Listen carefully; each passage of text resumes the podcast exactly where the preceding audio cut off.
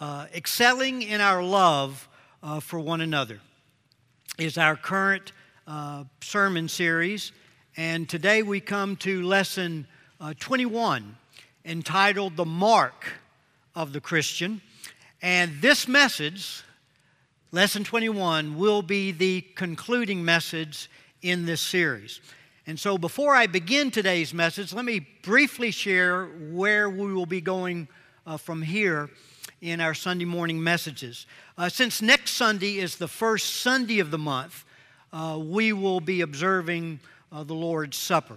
And then the second Sunday in August, I will begin a new series on telling others the good news. I trust to be a very practical series of messages on how to engage unbelievers in spiritual conversations and impact them with the gospel of Christ. And then, uh, beginning in October, I will share a series on marriage and family, uh, which will coincide with the marriage seminar that we will conduct the very first weekend in November. Uh, but today, the mark of the Christian, our primary focus, will be uh, five one another verses that we find in the book of First John. If you are visiting with us in this series, we've just been walking through the New Testament epistles, extracting from those epistles all the one another verses and looking at them within their context uh, to learn how to love one another in the church family. So look at the introduction in your sermon notes. Throughout history, people have worn uh, various symbols to indicate their faith in Christ, uh, such as the symbol of the fish or the cross. Uh, today, as you know, there is a multi million dollar market in clothing and bumper stickers which display Christian symbols and slogans. But Jesus gave his followers one distinguishing mark to wear to show the world we are Christians, and that is the mark of love for one another. The night Jesus was arrested, you know that he celebrated the Passover meal with his disciples, which he transformed into what we observe today as the Lord's Supper. It is, it is important to know that only 12 hours after their meal together, Jesus was hanging on the cross. And in only about 20 hours after the meal, Jesus' body was cold and dead, laying in the grave.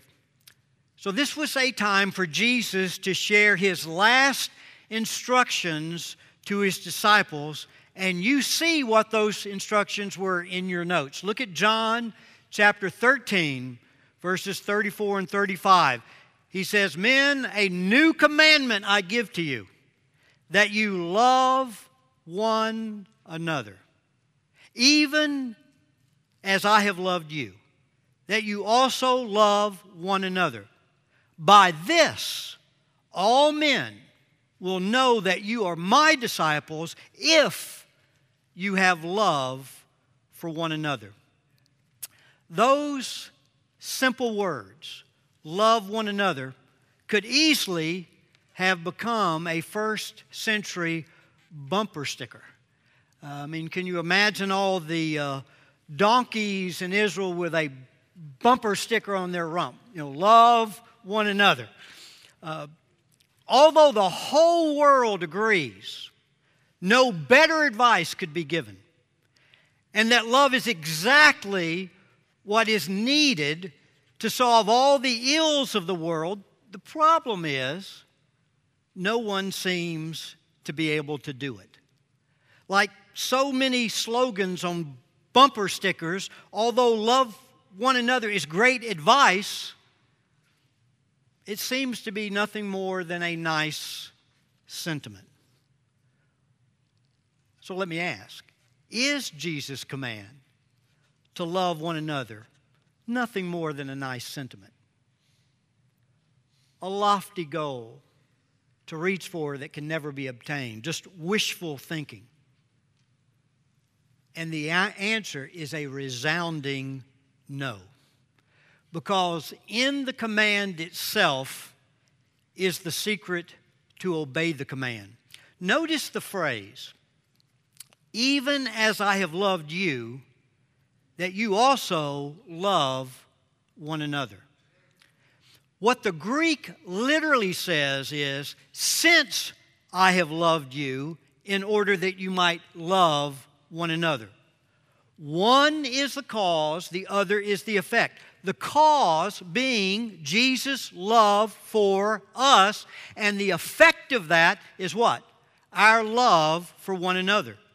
Jesus' love for us is the only thing that can produce in us not only the motivation, but the empowerment to love other people. Let me share a great illustration that was given by uh, Henry Drummond.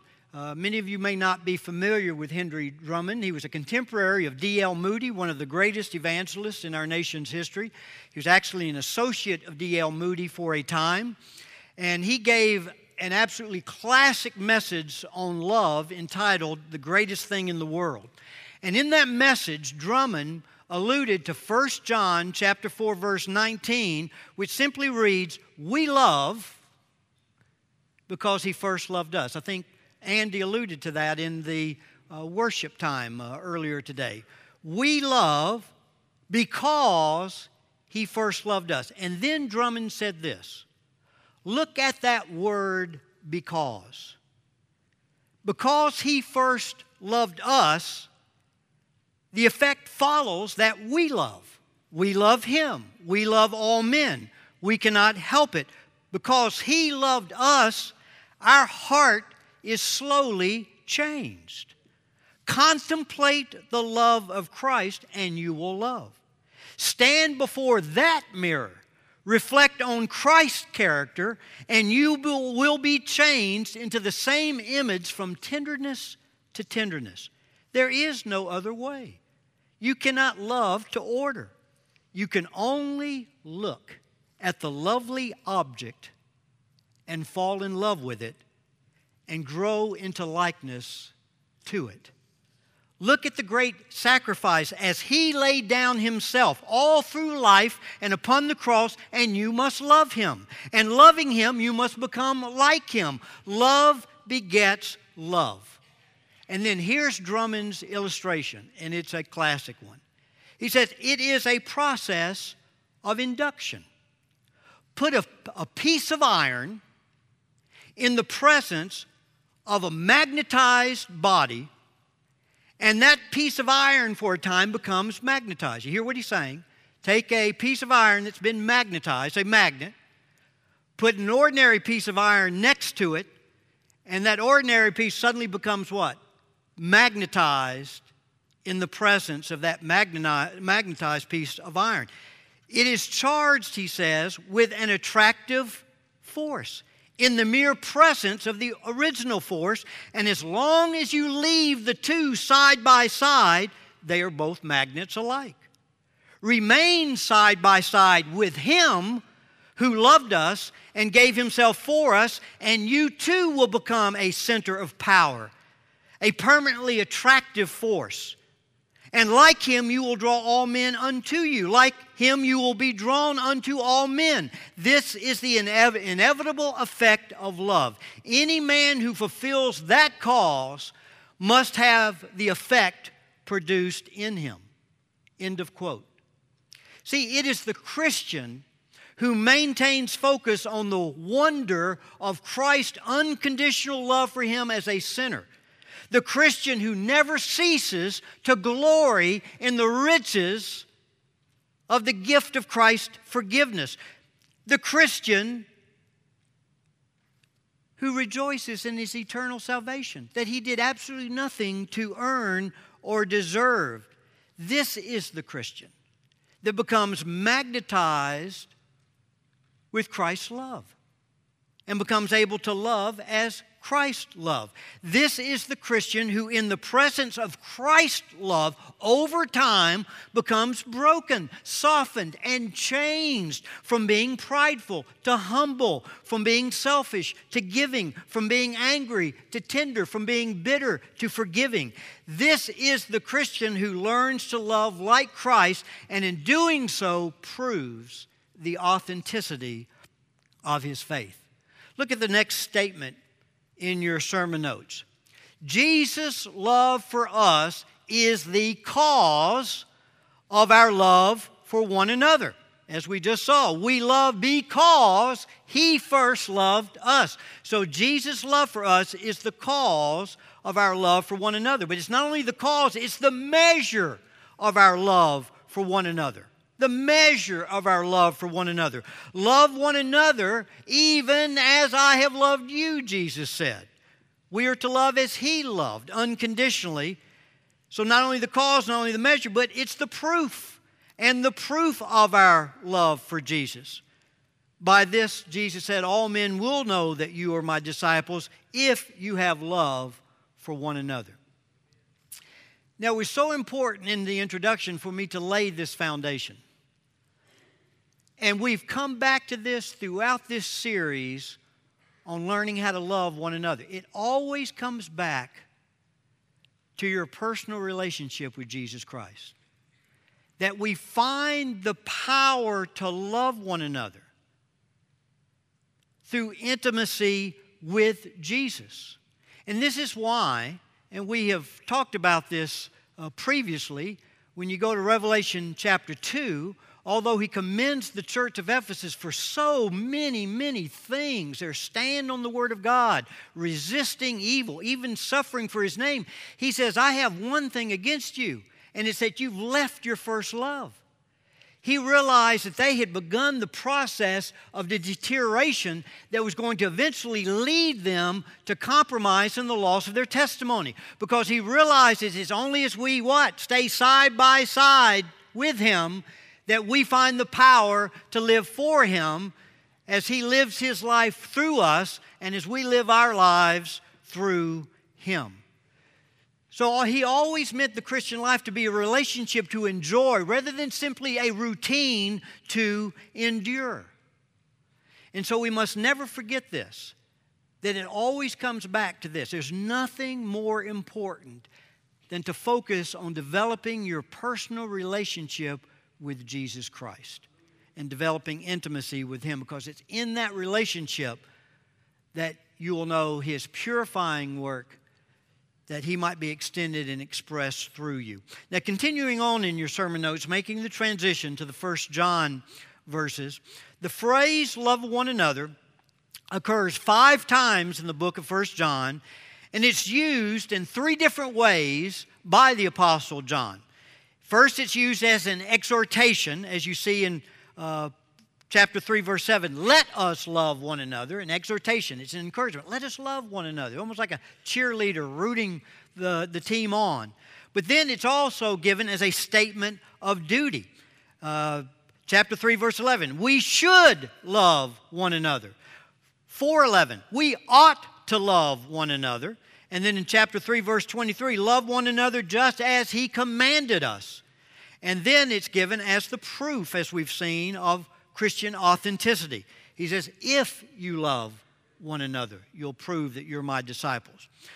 So, why are Christians to love one another?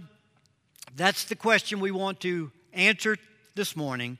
And the Apostle John gives four reasons. And so, look at them with me. Number one, love one another because that is what God is. Love one another because that is what God is. Look at 1 John chapter 4 verses 7 and 8. Beloved, let us love one another. Why? Because love is from God. And everyone who loves is born of God and knows God. The one who does not love does not know God, for God is love. And then 1 John 4, verse 16 God is love. And the one who abides in love abides in God, and God abides in him. I would suggest underline the two phrases, love is from God, and then twice you see that phrase, God is love. So underline or circle those two phrases love is from God, and God is love. Now listen very, very carefully. Love is intrinsic in God's nature, and therefore love flows from God, not in response to anything outside of God but simply because God is love. So let me make two observations about God's love. First, the statement, God is love, when you think about that, it's a marvelous affirmation of the Trinity. Since God is eternal, and since God is love, love has been an eternal reality. Well, how do you explain the existence of love before the existence of a created being to be the object of God's love? And the answer is the Trinity. God is a relational being, three distinct persons Father, Son, and Holy Spirit blended by perfect love into what? One God. Before any created being existed, what did exist? The Father loving His Son, the Son loving His Father, and the Holy Spirit uniting the three in perfect love. The second observation is this since God is love, it's only by looking at God's character, revealed in God's Word, and demonstrated by God's Son, that we can define true love. And this is extremely important to see. When it says that God is love, this never minimizes or nullifies God's other attributes. The Bible says God is not only love, but God is spirit, which speaks of his eternal nature. It says that God is light, which speaks of his holy nature. It says that God is even a consuming fire, which speaks of his judging nature. Therefore, God's love is eternal, never changing, always constant. It is also holy, rooted in His character and the moral absolutes written in His Word. And His love is just, rewarding the righteous and judging evil. He who is love is spirit, light, and fire. Therefore, you cannot use the phrase love is from God to legitimize, uh, uh, illicit forms of love that, can, that are inconsistent with God's character. Now, going back to 1 John chapter 4, verses 7 and 8, it's difficult to miss the simplicity of John's argument. Since God is love, wouldn't you expect God's children who share God's nature through the new birth to love? That's a simple argument. Therefore, everyone who loves is what? Born of God and knows God. The one who does not love does not know God, for God is love. Is referring to the miracle of the new birth. And, and this is so important for believers to see and understand. And, you know, I probably walked with the Lord, uh, came to know Christ, uh, and it was probably seven or eight years before I came to know Christ that I even came to realize this truth.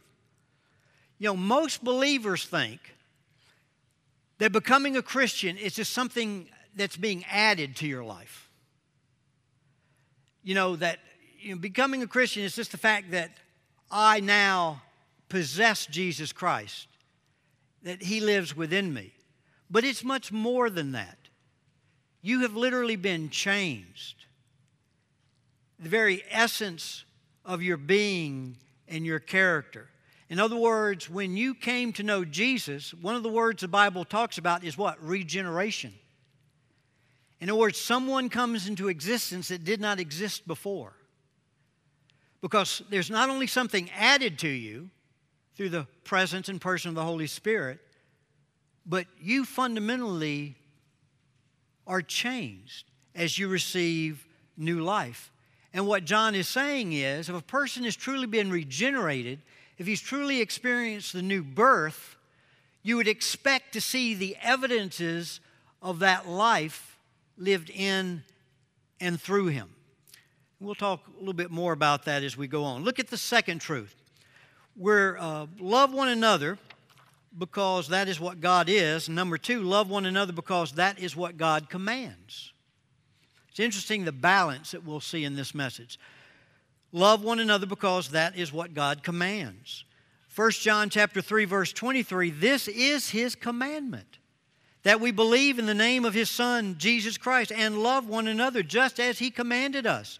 And then 1 John 4 verse 21 and this commandment we have from him that the one who loves God should love his brother also.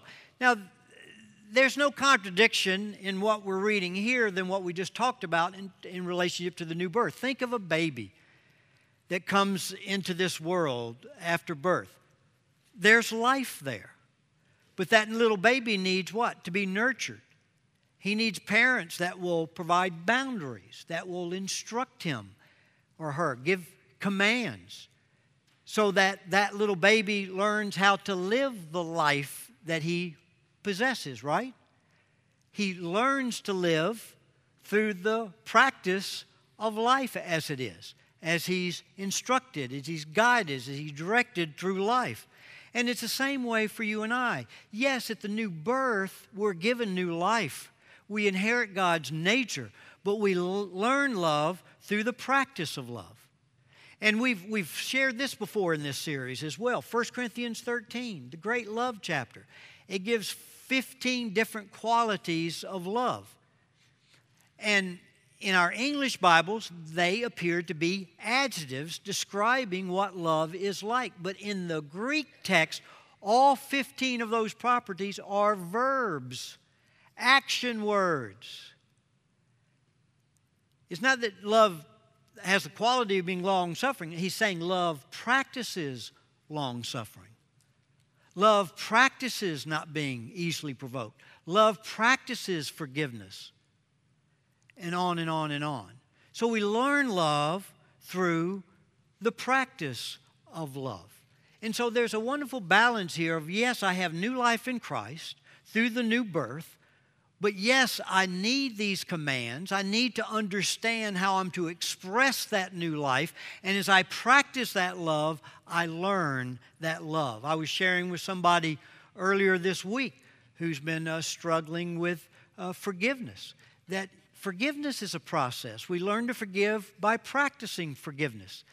And if you've had someone who has hurt you, if you've had someone who's wounded you, forgiveness is just not a one and done act yes, it begins there where I'm, I, I take this step of faith that I'm going to forgive this person. I'm going to release my right to hurt them for hurting me.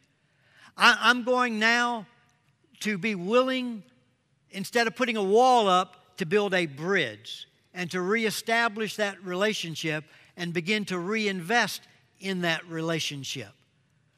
But that's going to be a process. As I, as I walk through that, I'll be tempted many, many times to renege on that, to back up, not to invest. Uh, I'll struggle at times with wanting to strike back, to get revenge. And so often when we talk about forgiving someone, it's, it's something we have to practice with that individual on a daily basis, on a moment by moment basis, as I'm instructed through God's Word. So love one another because that's what God is. Love one another because that's what God commands. And then love one another because that is what Jesus did. Because that is what Jesus did. Look at 1 John chapter 4, verse 9. By this the love of God was manifested in us, that God has sent his only begotten Son into the world so that we might live through him. What is at the heart of true love? We see it here a cross, sacrifice, taking action for the benefit of another person at your own expense. Love is what Jesus did. And what does it mean to be a Christian? The word Christian literally means to be a follower of Jesus Christ. So if this is what Jesus did, I am to follow him. What does it mean to follow him? We'll take Philippians chapter 2, verses 3 through 8. Do nothing from selfishness or empty conceit, but with humility of what? Mind and attitude, I'm to think that others are more important than myself. Therefore, I'm not to look to my interests, but to their interests, to their benefit, to their welfare.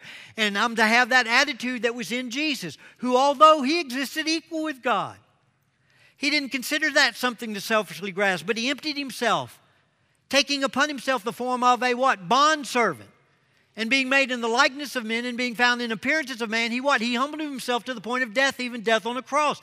That is the life that I am to follow. That is the life that I am to live. He is my Lord. He is my master. So if he became a bondservant, the one who is equal with God, how can I not follow that same path and to live a sacrificial life in ministering to others?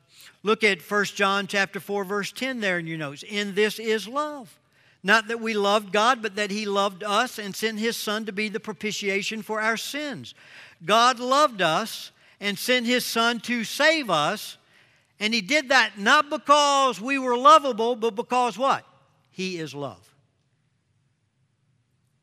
Not because there's anything that he would have desired in us, found attractive in us, but simply because he is love. Romans chapter 5. This isn't in your sermon notes, but verses 6 through 9. Christ died for what? The ungodly. For one will hardly die for a righteous man, though perhaps for a good man someone would dare even to die. But God demonstrates His own love toward us in that while we were yet sinners, Christ died for us. Love is what Jesus did, and to be a Christian is to follow him. What does it mean to follow Jesus? To follow that same pathway. 1 John chapter 3 verse 16 reads, "We know love by this, that he laid down his life for us. Therefore what? We ought to lay down our lives for the brethren." That's the life we've been called to live.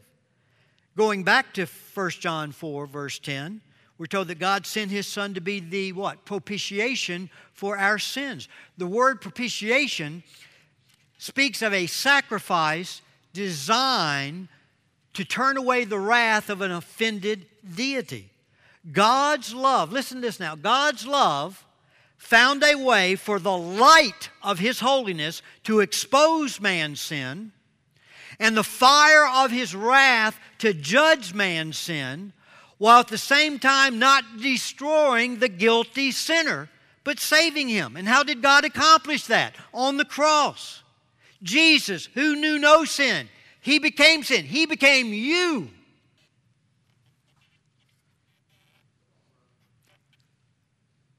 He became you. He became me and the fire of God's wrath fell on him, his only beloved son, to pay for the penalty of my sin, your sin, and then to credit to our account all his righteousness. Love is what Jesus did. And to be a Christian is to follow him. So, what does it mean to follow Jesus?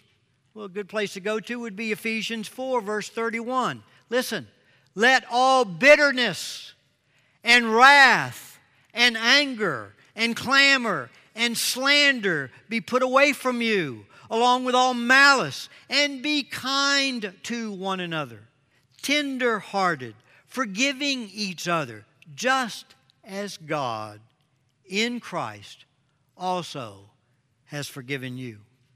Look at the how the apostle John applies this in 1 John 4:11. Beloved, if God so loved us, we also ought to love one another.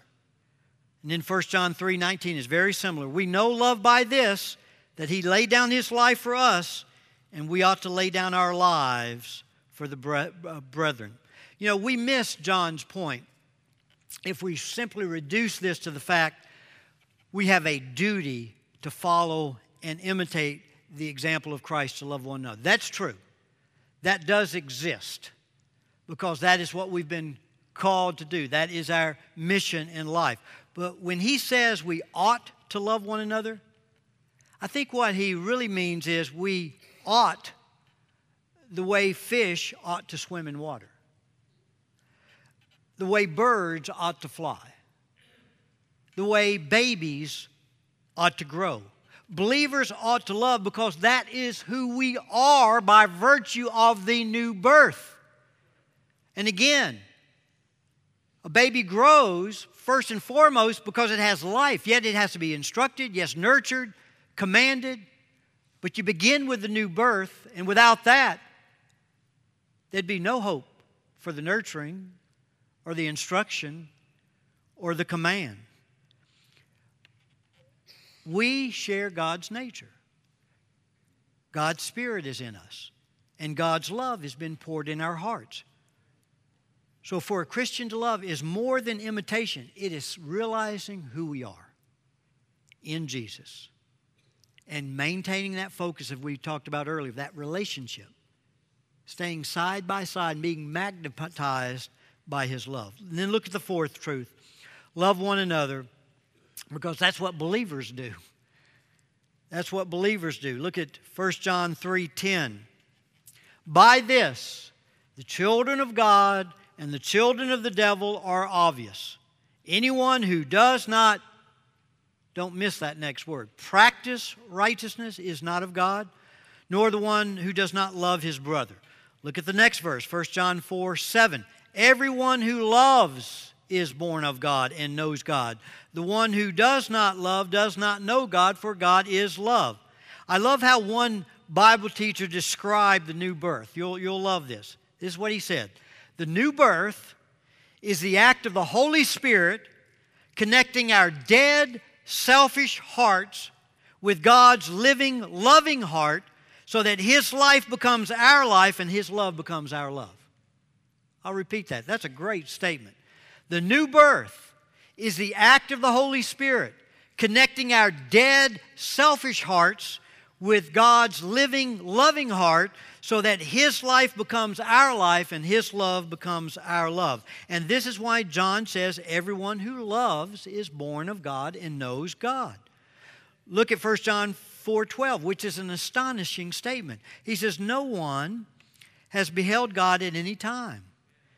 If we love one another, God abides in us, and his love is perfected what? In us. In the first chapter of the Gospel of John, verse 18, we read, listen now, no man has seen God at any time.